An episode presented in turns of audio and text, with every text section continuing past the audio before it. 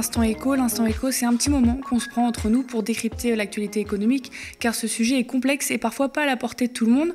Comprendre et savoir, c'est s'armer pour choisir. Alors en juillet, je crois qu'il s'est passé pas mal de choses hein, pour les Français et la fameuse question du pouvoir d'achat, notamment à l'Assemblée. Pour en parler, aujourd'hui, on reçoit Quentin Parinello. Bonjour. Bonjour. Alors vous êtes responsable plaidoyer ou porte-parole chez Oxfam France et spécialisé notamment dans les questions de lutte contre l'évasion fiscale et les inégalités. Alors il s'est passé, comme je le disais, un pas mal de choses à l'Assemblée en ce mois de juillet, notamment les débats puis le vote pour deux projets de loi pour le pouvoir d'achat. Alors ces deux textes, un premier a été adopté le 22 juillet, c'est le projet de loi portant sur les mesures d'urgence pour la protection du pouvoir d'achat par 341 voix contre 116, hein, de l'extrême droite jusqu'au parti présidentiel qui a voté pour, beaucoup d'abstention chez les socialistes puis euh, beaucoup de contre chez les gauches. Et l'autre texte, hein, adopté entre la nuit de mardi à mercredi de la semaine dernière, le projet de loi de finances rectificative pour 2022. Les textes sont maintenant dans les mains du Sénat et discutés à partir de ce lundi. Alors, petite séance de rattrapage sur ce qui a été adopté. Je l'ai dit vite, hein, mais on reviendra sur quelques mesures avec Quentin. Triplement euh, du plafond de la prime Macron, la revalorisation des pensions de retraite et des minima sociaux, notamment le RSA de 4%, la hausse des loyers plafonnés à 3,5% et la hausse des APL de 3,5% aussi, déconjugalisation de l'AH, hein, l'allocation adulte handicapé, la hausse du plafond de défiscalisation des heures supplémentaires, la possibilité de convertir des RTT non prises en salaire, la suppression de la redevance audiovisuelle et la nationalisation d'EDF où l'État avait déjà 83,9% du capital. Il y a aussi une aide d'urgence pour les ménages se chauffant au hein, calculée à 230 millions d'euros, et une aide auprès des collectivités locales. Ce qui n'a pas été adopté, le blocage des prix, l'augmentation du SMIC à 1500 euros, le gel des loyers et l'indexation de tous les salaires sur l'inflation. Alors Quentin va rentrer dans le détail de quelques mesures. Hein. Vous êtes spécialisé sur les inégalités. Euh, quelle est votre impression globale sur ces deux euh, projets de loi? Est-ce qu'ils vont permettre de, stopper l'inflation ou euh, d'éviter l'appauvrissement de la population? Ces projets de loi, c'est un peu une occasion manquée puisque on est dans une situation où on a des entreprises qui font des bénéfices exceptionnels, qui font des marges exceptionnelles, les plus grandes marges depuis 70 ans et euh, on refuse d'augmenter les salaires et à contrario on travaille sur les questions de primes, sur les questions de défiscalisation des heures supplémentaires qui euh, vont finalement remplacer les salaires en tout cas pourrait inciter à remplacer les salaires et c'est finalement un risque sur, sur la paye, une paye euh, qui comprend des cotisations, cotisations qui servent à financer nos retraites, nos hôpitaux, nos écoles, notre système de santé euh, publique. Les débats, ils ont été très mouvementés, hein, surtout avec cette nouvelle assemblée diverse euh, où la majorité présidentielle est relative. Bruno Le Maire a refusé, je cite, d'entrer dans une logique de surenchère et d'ouvrir les vannes budgétaires en plein pic inflationniste, que le blocage des prix du carburant, par exemple, pèserait trop sur les finances publiques. Cet argument de toujours appeler au pragmatisme, au compromis, aux économies. Est-ce que vous le comprenez, vous, aujourd'hui? Non, pas vraiment. On est dans une situation euh, de, crise. Alors, on est au lendemain d'une crise à la fois euh, sociale, euh, sanitaire, et on a une crise d'inflation, une crise, une augmentation du, coût de la vie, notamment sur la question des aliments et sur l'essence, qui est dramatique, notamment pour les populations les plus précaires. Et on attend du gouvernement qu'il fasse un geste, notamment pour aider ces populations. Et force est de constater que jusqu'à maintenant, les solutions qui sont sur la table, elles, ne sont pas suffisantes. Alors, il y a cette fameuse remise euh, de, qui va être porté à, 30 centimes, qui de fait bénéficie en ce moment beaucoup plus euh, aux ménages les plus aisés qu'aux ménages les plus précaires. Donc on a un problème de, ciblage euh, de la mesure. Et sur les aliments de première nécessité, ça fait des mois, presque des années qu'on entend parler d'un chèque alimentation qui ne vient pas.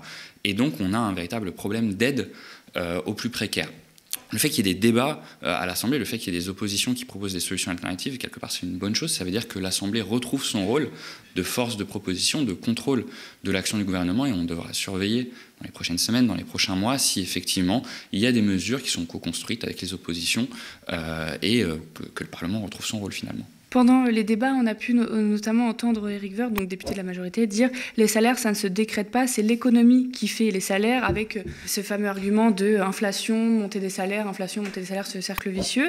Est-ce que vous êtes d'accord avec cet argument aujourd'hui? Non, pas du tout. Alors déjà, les salaires, ça se décrète, hein. le SMIC, euh, ça se décrète, et puis la majorité euh, d'Eric Woerth est en train d'essayer de décréter la fin du plafond des salaires de rémunération pour les patrons du public. Donc quand ils veulent, ils peuvent absolument décréter des niveaux de salaire, ou en tout cas la fin de plafond. Et la question qui est posée derrière, c'est la cause de l'inflation. C'est une vraie question et c'est un vrai débat sur pourquoi les prix augmentent. Ce qu'il faut savoir, c'est qu'à la suite de la crise sanitaire, on a eu une forte hausse de la demande et dans certains secteurs, des secteurs où il y a très peu d'acteurs, des acteurs qui sont du coup en position de force, on a eu des fortes augmentations de prix. Ce qui euh, suggère une piste, autre piste d'augmentation des prix, ça serait que certaines entreprises, un petit nombre d'entreprises qui sont en position dominante, profiteraient de cette situation pour augmenter les prix. Alors c'est pas simplement Oxfam hein, qui dit ça, on a la Banque euh, des règlements internationaux qui estime qu'aujourd'hui la, part des entreprises qui sont en mesure d'augmenter les prix est à un niveau historiquement haut. Euh, aux États-Unis, si on décompose l'inflation, on voit que plus de 50% de l'augmentation des prix, c'est la hausse des profits d'un petit nombre d'entreprises. Et du coup, en France, oui, on a des entreprises qui font des marges historiques, et particulièrement dans certains secteurs. Alors, on va y revenir, on parle de Total, on parle de CMA, CGM sur le transport mm-hmm. maritime, on parle de la tech, euh, de la finance. Et du coup, c'est des milieux, c'est des secteurs où on voit des augmentations de prix qui sont assez importantes et assez visibles et franchement choquantes au vu de la situation. Justement, hein, je, rebondis sur l'inflation euh, que vous venez de citer. C'est un peu le nerf de tout ça finalement, de pourquoi le pouvoir d'achat diminue autant. Je rappelle les chiffres. Sur un an, selon l'estimation provisoire réalisée en fin de mois, les prix à la consommation augmenteraient de 6,1% en juillet 2022, après plus 5,8% le mois précédent, hein, donc selon l'INSEE. Alors il y a un groupe de travail euh, à l'Assemblée qui est chargé de suivre l'inflation euh, et il a rendu ses premières conclusions mercredi dernier. Les députés Xavier Albertini, donc de Horizon et Aurélie Trouvé euh, de la France Insoumise, n'ont pas à ce stade hein, identifié de comportement abusif systémique des industriels et des fournisseurs, euh, mais ils vont poursuivre les travaux. Est-ce que, est que vous comprenez pourquoi ils n'ont rien trouvé? Vous, vous avez pu notamment pointer les, les hausses de prix de Amazon de 43%. C'est un peu différent de l'inflation quand même, hein, il y a une grosse marge. Est-ce qu'aujourd'hui, vous voyez des entreprises clairement profiter de cette crise? Est-ce que vous pouvez un peu expliquer tout ce phénomène de spéculation Parce que c'est vrai qu'on a beaucoup entendu la guerre à bon dos parfois.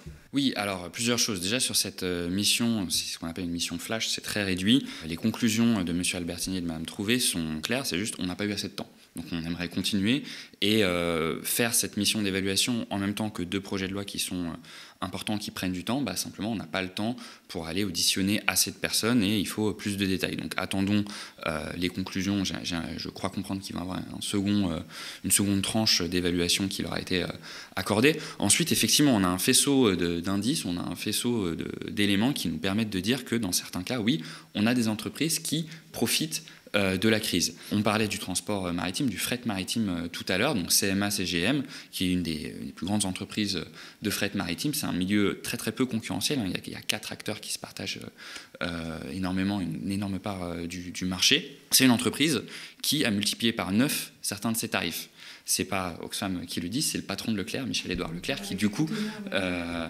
qui du coup estime que forcément ça a une répercussion sur les prix euh, à l'étal. Du coup, la question c'est est-ce que euh, cette multiplication par neuf, elle est le fait de la guerre? A priori non. On a eu des conflits avant, on n'a jamais eu une augmentation des coûts de l'alimentation aussi forte. Sur Total, c'est la même chose. Il y a un conflit entre la Russie et l'Ukraine la Russie est en train de, diminuer sa livraison de, gaz à, à l'Europe. Dans le même temps, il y a l'OPEP qui du coup euh, réduit euh, sa production. Mais on a déjà eu des variations de production de l'OPEP et ça n'a jamais euh, fait exploser à ce point les bénéfices de, quelques majors. Donc effectivement, on a Total, c'est pas les seuls, hein. il n'y a, pas que les françaises, hein. il y a Shell, Exxon qui réalisent des, bénéfices exceptionnels. On n'a juste jamais vu ça. Donc total, pour pas vous dire de bêtises, je reprends mes chiffres.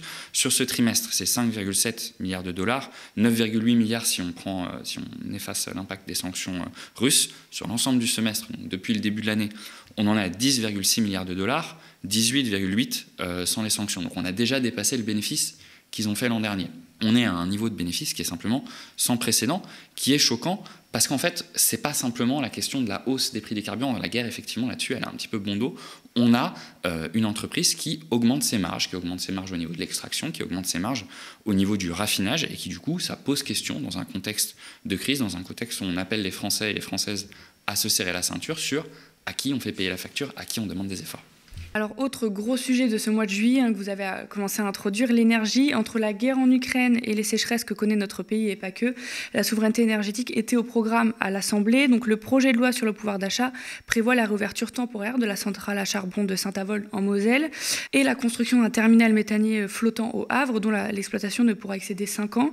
Ce terminal sera notamment approvisionné euh, en gaz de schiste américain, des mesures qui sont jugées euh, climaticides par la gauche, en particulier le groupe écologiste. Alors, nous, avec Quentin, je le rappelle, vous êtes responsable plaidoyer chez Oxfam hein, et spécialisé notamment dans les questions de lutte contre l'évasion fiscale et les inégalités. Donc on va surtout parler du débat toujours en cours sur cette fameuse taxe exceptionnelle pour les entreprises pétrolières, gazières ou de transport maritime, donc on vient de le dire, euh, dont les profits ont largement augmenté euh, ces derniers mois euh, bah, pendant la crise. Ça a un temps été envisagé jusque dans les rangs de Renaissance hein, de faire cette taxation, mais les 12 députés signataires d'un amendement sur ce sujet l'ont retiré après les annonces de Total et de CMA-CGM. Donc les annonces, le géant pétrolier Total a promis une remise de 20 centimes à la pompe, tandis que le géant des porte-conteneurs va porter de 500 à 700 euros sa réduction par conteneur pour toutes les entreprises françaises. Les députés les républicains, eux, ils défendaient le blocage des prix à la pompe à 1,50 euros par litre, mais un compromis a été trouvé avec l'exécutif. L'État va augmenter la remise du prix sur l'essence, la portant de 18 à 30 centimes par litre jusqu'en octobre, avant de retomber à 10 centimes jusqu'en décembre. Et Bruno Le Maire a également annoncé le report de l'indemnité transport. Charles de Courson du parti Liberté Indépendant Outre-mer et Territoire, il a détricoté un peu les annonces de Bruno Le Maire. Il a rappelé que la part du marché de Total sur la vente des carburants n'était que de 20 à 25% Il a aussi évoqué les stations rurales hein, qui avaient des, soucis financiers par rapport aux grosses stations. Il parle de tout ça comme un coût marketing pour Total. Et de l'autre côté, la NUPES plaide pour la taxation. Il y a pas mal d'arguments hein, du côté de la majorité qui sont avancés pour refuser cette taxation et on va euh, les analyser ensemble donc avec vous. D'abord, est-ce que ce compromis trouvé donc entre les Républicains et Renaissance est satisfaisant et pérenne selon vous? Non, parce qu'il fait, euh, fait peser la majorité du financement de ces mesures euh, sur l'État. Euh, donc c'est l'État qui va rembourser une partie euh, du coût. Euh, ces mesures, elles ne sont pas forcément ciblées, comme je disais tout à l'heure, puisque la remise, elle profite plus à des ménages très aisés qui n'ont pas forcément le plus besoin d'être aidés et pas forcément plus aux plus précaires et notamment aux ménages contraints. Alors c'est un sujet difficile hein, parce que cibler les ménages contraints, c'est pas forcément que dans les 10% les plus précaires, ça va, ça va beaucoup plus largement que ça. Mais en tout cas, on a un véritable problème à la fois de ciblage et de financement de cette mesure. Tout l'intérêt de taxer les, super profits, les marges euh, de, Total, c'est qu'on fait peser le financement du coût de cette mesure sur Total qui réalise euh, des marges exceptionnelles. Donc non, c'est pas assez. Oxfam va continuer à porter la question de la taxation des profits exceptionnels pour la question de l'énergie, pour la question euh, du secteur agroalimentaire et du transport de marchandises. Mais en fait, il y, a dans plein de secteurs, on voit des, super profits. Nous, ce pourquoi on plaide, c'est une taxation sur les super profits qui soit sur l'ensemble des secteurs, puisqu'on est capable d'identifier par des formules les, super profits, peu importe le secteur. Donc on n'a pas à sectoriser euh, cette mesure en particulier. Alors on va les fouiller hein, dans les arguments de la majorité. Bruno Le Maire il dit ne pas aimer les taxes et que la France est déjà le pays champion des impôts. Et à chaque fois qu'il y a une difficulté, et il veut y répondre, euh, qu'à chaque fois qu'il y a une difficulté, on veut y répondre par une taxe ou un impôt. Il dit à tous les responsables politiques, essayons d'avoir un peu d'imagination, je le cite. Et il dit surtout, euh, avec cet argument, toujours sur il faut pas taxer, sinon il va y avoir de l'évasion fiscale. Hein, c'est ce qu'on entend énormément par rapport aux taxes. Il dit la vraie justice, ce n'est pas d'aller taxer total. La vraie justice, c'est de faire un taux minimal à l'impôt sur les sociétés pour les grandes multinationales pour éviter l'évasion fiscale. Donc on voit qu'il y a plusieurs sujets qui sont en train de se mêler dans ces arguments. Est-ce que vous pouvez nous expliquer un petit peu tout ça? On va essayer de reprendre argument par argument parce qu'il y en a plusieurs. Déjà, euh, c'est pas soit la taxe exceptionnelle sur les profits de crise ou l'impôt minimum, c'est les deux. C'est juste que les deux mesures répondent à des enjeux différents. L'impôt minimum pour les multinationales, en théorie, il vise à limiter la concurrence fiscale déloyale. Donc on empêche d'avoir des pays qui baissent de plus en plus leur impôt sur les sociétés et qui incitent d'autres pays comme la France à, continuer de baisser l'impôt. Cet impôt, il a été discuté au niveau international, au niveau de l'OCDE, il y avait 140 pays euh, dans les discussions. Les négociations ont abouti à un taux de 15% avec pas mal d'exonérations. La France, par ailleurs, n'a pas été le pays le plus ambitieux pendant ces négociations. Il supportait, il soutenait un taux qui était plus proche du taux de, de l'Irlande, qui était autour de 12,5%. Et lorsque les États-Unis lorsque Joe Biden a été élu euh, et proposé un taux de 21%, la France n'a pas soutenu euh, la mesure de Joe Biden très activement. Ils se sont plutôt rangés euh, derrière ce que demandaient les, paradis fiscaux, c'est-à-dire un taux, un, taux un, un, peu plus bas. Donc en théorie, un taux d'impôt effectif haut sans exonération, c'est une bonne mesure. Ça permet de lutter contre la concurrence fiscale déloyale. Là, on est sur un autre sujet on est sur un sujet où on a un petit nombre d'entreprises qui sont en position dominante sur certains marchés et qui du coup en profitent pour augmenter leurs bénéfices, qui spéculent quelque part sur le dos de la crise. Donc ce n'est pas de la concurrence fiscale déloyale de pays, de paradis fiscaux, on est sur des entreprises qui profitent de la crise, qui spéculent euh, sur, euh, sur la crise. Et donc cette mesure de mettre en place un impôt exceptionnel sur les profits de crise, ça permettrait de limiter euh, cette spéculation. Donc premièrement. Deuxièmement, le fait de dire que les Français veulent répondre à chaque fois à un problème par une taxe, c'est un peu ironique, sachant que depuis le début, premier mandat Macron, euh, la solution qui a été trouvée à tous les problèmes par le gouvernement, c'est plutôt de baisser les impôts, y compris quand ça n'a rien à voir. Alors on nous a dit on va supprimer l'ISF pour relancer l'investissement. On a eu trois rapports d'évaluation de France Stratégie, qui est un organe qui est sous euh, Matignon, qui a dit ça n'a servi à rien pour relancer l'investissement productif. Pendant la crise, on nous a dit l'enjeu c'est de baisser les impôts de production, ça n'avait absolument rien à voir. Le problème c'est que effectivement en France, on a des impôts qui sont élevés, mais dans le même temps, on a beaucoup de subventions aux entreprises. On a 140 milliards d'euros d'aides aux entreprises qui sont versées tous les ans. C'est des aides qui sont très peu transparentes, on a très peu de contrôle, notamment des députés, sur l'utilisation de ces aides. Et au final, lorsqu'on regarde vraiment la participation effective des entreprises en matière d'impôts, elle n'est pas forcément plus importante que les autres en termes de taux effectif, on a des grandes entreprises françaises qui sont plutôt autour de 14, 15, allez, 16% de taux effectif. Euh, payé, c'est moins qu'une PME française et c'est plutôt euh, dans la moyenne européenne. Si on regarde en part de PIB, pareil, euh, l'impôt sur les sociétés, c'est environ 2% du PIB français. C'est plutôt même dans la moyenne basse en termes de, pays de l'OCDE. Donc, ce n'est pas forcément un argument très, très tenable. Mais surtout, on a l'impression que ce gouvernement, il utilise cet argument quand ça l'arrange. Parce que de l'autre côté, quand on dit il y a trop d'inégalités, on a un gouvernement qui nous dit ah oui, mais on a besoin des impôts euh, pour financer notre système social, notre système de redistribution. Et c'est vrai, on a un système de redistribution qui permet de faire sortir 5 millions de personnes de la pauvreté. C'est bien, c'est très bien. Le problème, c'est que ce système de redistribution, il est sous pression depuis plusieurs années. Parce que on baisse les impôts des plus riches, parce qu'on baisse les impôts des grandes multinationales et qu'on transfère la responsabilité fiscale sur les classes moyennes et sur les classes populaires. Donc tout l'enjeu aujourd'hui, c'est pas de dire il faut plus ou moins d'impôts, c'est à qui on demande de faire des efforts pour financer notre modèle social. Justement, c'est l'argument de éviter l'évasion fiscale. Euh, ça me fait penser à Maxime Combe hein, qui a révélé sur le média indépendant euh, Basta il n'y a pas longtemps que le groupe Total n'avait pas payé d'impôts sur les sociétés en France ni en 2019 ni en 2020. Alors en 2020 ça s'explique un peu mais je vais vous laisser euh, le dire.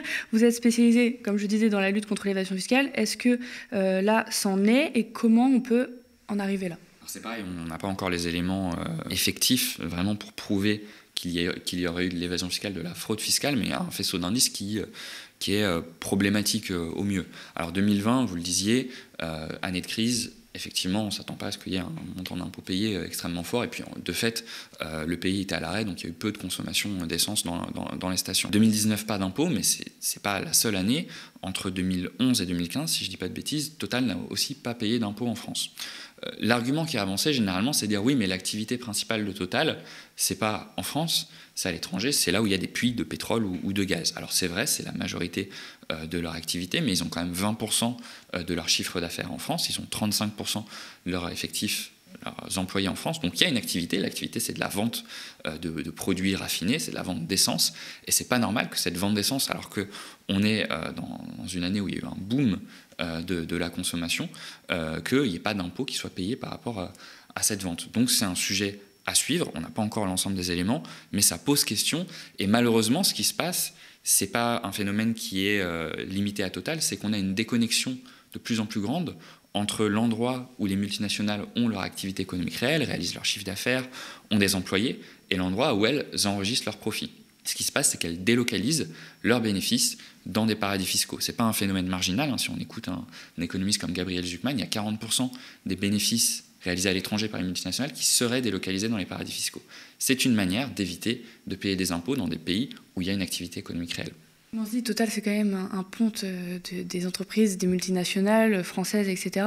Comment on peut en arriver là? Comment c'est possible que ce soit réalisable, en fait? C'est des manœuvres qui sont totalement légales, qui reposent sur des règles qui sont totalement obsolètes. C'est-à-dire que les règles qui gouvernent la taxation des multinationales, elles ont été édictées euh, dans les années 20, elles n'ont rien à voir avec la manière dont sont organisées les multinationales aujourd'hui, et c'est relativement facile pour une multinationale aujourd'hui de délocaliser dans un paradis fiscal, vous mettez une filiale là-bas, euh, vous versez une redevance là-bas, et vous montrez que c'est à peu près au prix du marché, ce qu'on appelle un prix de transfert, il y a une marge de manœuvre dans la compréhension des prix de transfert, et ça permet de faire remonter des bénéfices euh, dans un endroit où c'est très peu taxé. Pour prouver qu'il y ait de la fraude, il faut prouver que ce, transfert de bénéfices il ne soit pas comparable avec ce qui existe sur le marché actuellement. Sauf que très souvent, ce qui se passe, c'est que les entreprises utilisent un peu des marges de manœuvre pour dire oui, mais on ne peut pas exactement comparer notre activité à ce qui se passe sur le reste du marché. Tout ça pour vous dire que c'est des manœuvres qui ne concernent pas que Total, c'est des manœuvres qui sont au centre des stratégies d'évasion fiscale euh, des grandes multinationales. C'est pour ça que des ONG comme Oxfam, mais pas que, nous demandons une remise à plat des règles de la fiscalité internationale. Et ce qu'on demande, c'est notamment que les entreprises soient taxées en fonction de leur activité économique réelle. Réalisent leurs ventes, là où elles ont euh, des, des, actifs, là où elles ont des employés, parce que c'est un signe de l'activité économique et c'est pas à elles de décider où est-ce qu'elles enregistrent leurs bénéfices. Alors maintenant, la question euh, des super profits, hein. Bruno Le Maire, il veut un peu nuancer ce terme, il dit qu'il faut faire attention quand on emploie ce terme. Donc on l'avait dit, mais Total annonce plus de 17,7 milliards d'euros de profits sur le premier semestre 2022.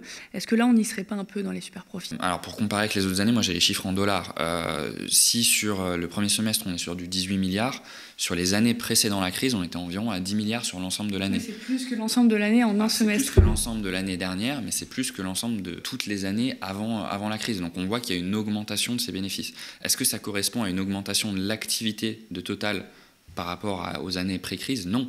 Est-ce que ça correspond uniquement à la hausse des prix du baril? Manifestement non, puisqu'on avait eu des variations du baril assez importantes, notamment en 2015-2016.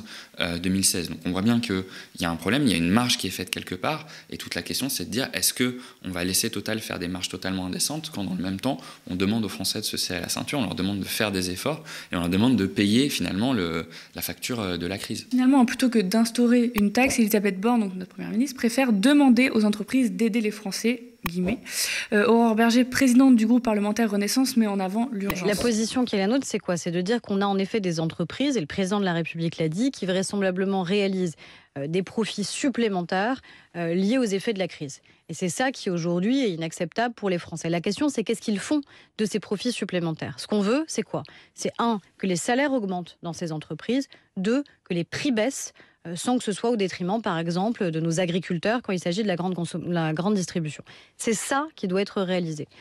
Une taxe, si c'est une menace quelque part, c'est de dire à ces entreprises, si vous n'êtes pas en capacité de redistribuer la valeur supplémentaire que vous avez réussi à engranger du fait d'une situation exceptionnelle et du fait de la crise, alors pourquoi pas? Mais commencer par mettre la taxe plutôt que d'avoir d'abord de la redistribution en matière de salaire et de la redistribution sur de la baisse de prix, moi je pense qu'il vaut mieux tout de suite que ça protège le pouvoir d'achat des Français. Il vaut mieux tout de suite payer son essence moins cher pour partir en vacances avec ses enfants. Il vaut mieux tout de suite euh, payer moins cher quand on va au supermarché plutôt que d'espérer le produit d'une taxe dans un an, dans deux ans. Alors, est-ce que ces arguments y tiennent pour vous? Du coup, il y a deux arguments qui sont donnés. Il y a un, le fait de dire que euh, la taxe, ça ferait pas forcément baisser les prix, ça rendrait pas forcément l'argent français. Euh, deux éléments là-dessus. La première, c'est que cette taxe, si on la met en place, ça inciterait Total notamment à, baisser ses prix, puisque du coup, ça leur permettrait d'éviter euh, de, payer l'impôt, et du coup, ça, aurait un impact directement dans, sur le pouvoir d'achat des Français. Deuxièmement, les recettes de cette taxe, si Total n'en venait pas à baisser les prix, ils pourraient effectivement arriver directement dans la poche des Français. Deuxièmement, sur la, temporalité de cette taxe. C'est un peu problématique d'entendre cet argument de la part du gouvernement et de la majorité, étant donné qu'eux-mêmes ont refusé de discuter et de voter euh, cette taxe qui était euh, discutée dans le cadre du projet de loi de finances rectificative, comme vous disiez en début de vidéo. Un projet de loi de finances rectificative, ça s'applique sur cette année. Donc c'est sur l'année 2022. C'est-à-dire que ça taxerait les bénéfices de Total dès 2022 et ça serait disponible pour les finances publiques pour prévoir des aides dès cette année, dès la fin de l'année, on pourrait mettre en place des, des, aides ciblées. Donc ces deux arguments, simplement, ils ne tiennent pas. Donc l'OCDE et Bruxelles encouragent la taxation des super profits. L'Italie et le Royaume-Uni la mettent déjà en œuvre. L'Espagne va le faire. Pourquoi ça bloque autant chez nous en France? Et c'est pas les seuls pays, hein, d'ailleurs. Donc il y a la Roumanie, la Grèce, la Hongrie. Euh, si on sort de l'Europe, il y a le Pakistan, il y a l'Inde, il y a le Chili, la Zambie. Donc on, voit que c'est pas un sujet euh, juste. Euh, européen. Et euh, quelque part, on a une forme de, dogmatisme de, la part euh, du gouvernement qui dit il faut surtout pas augmenter les impôts. Alors, on est dans une situation où on a des entreprises qui sont en position dominante pour augmenter les prix.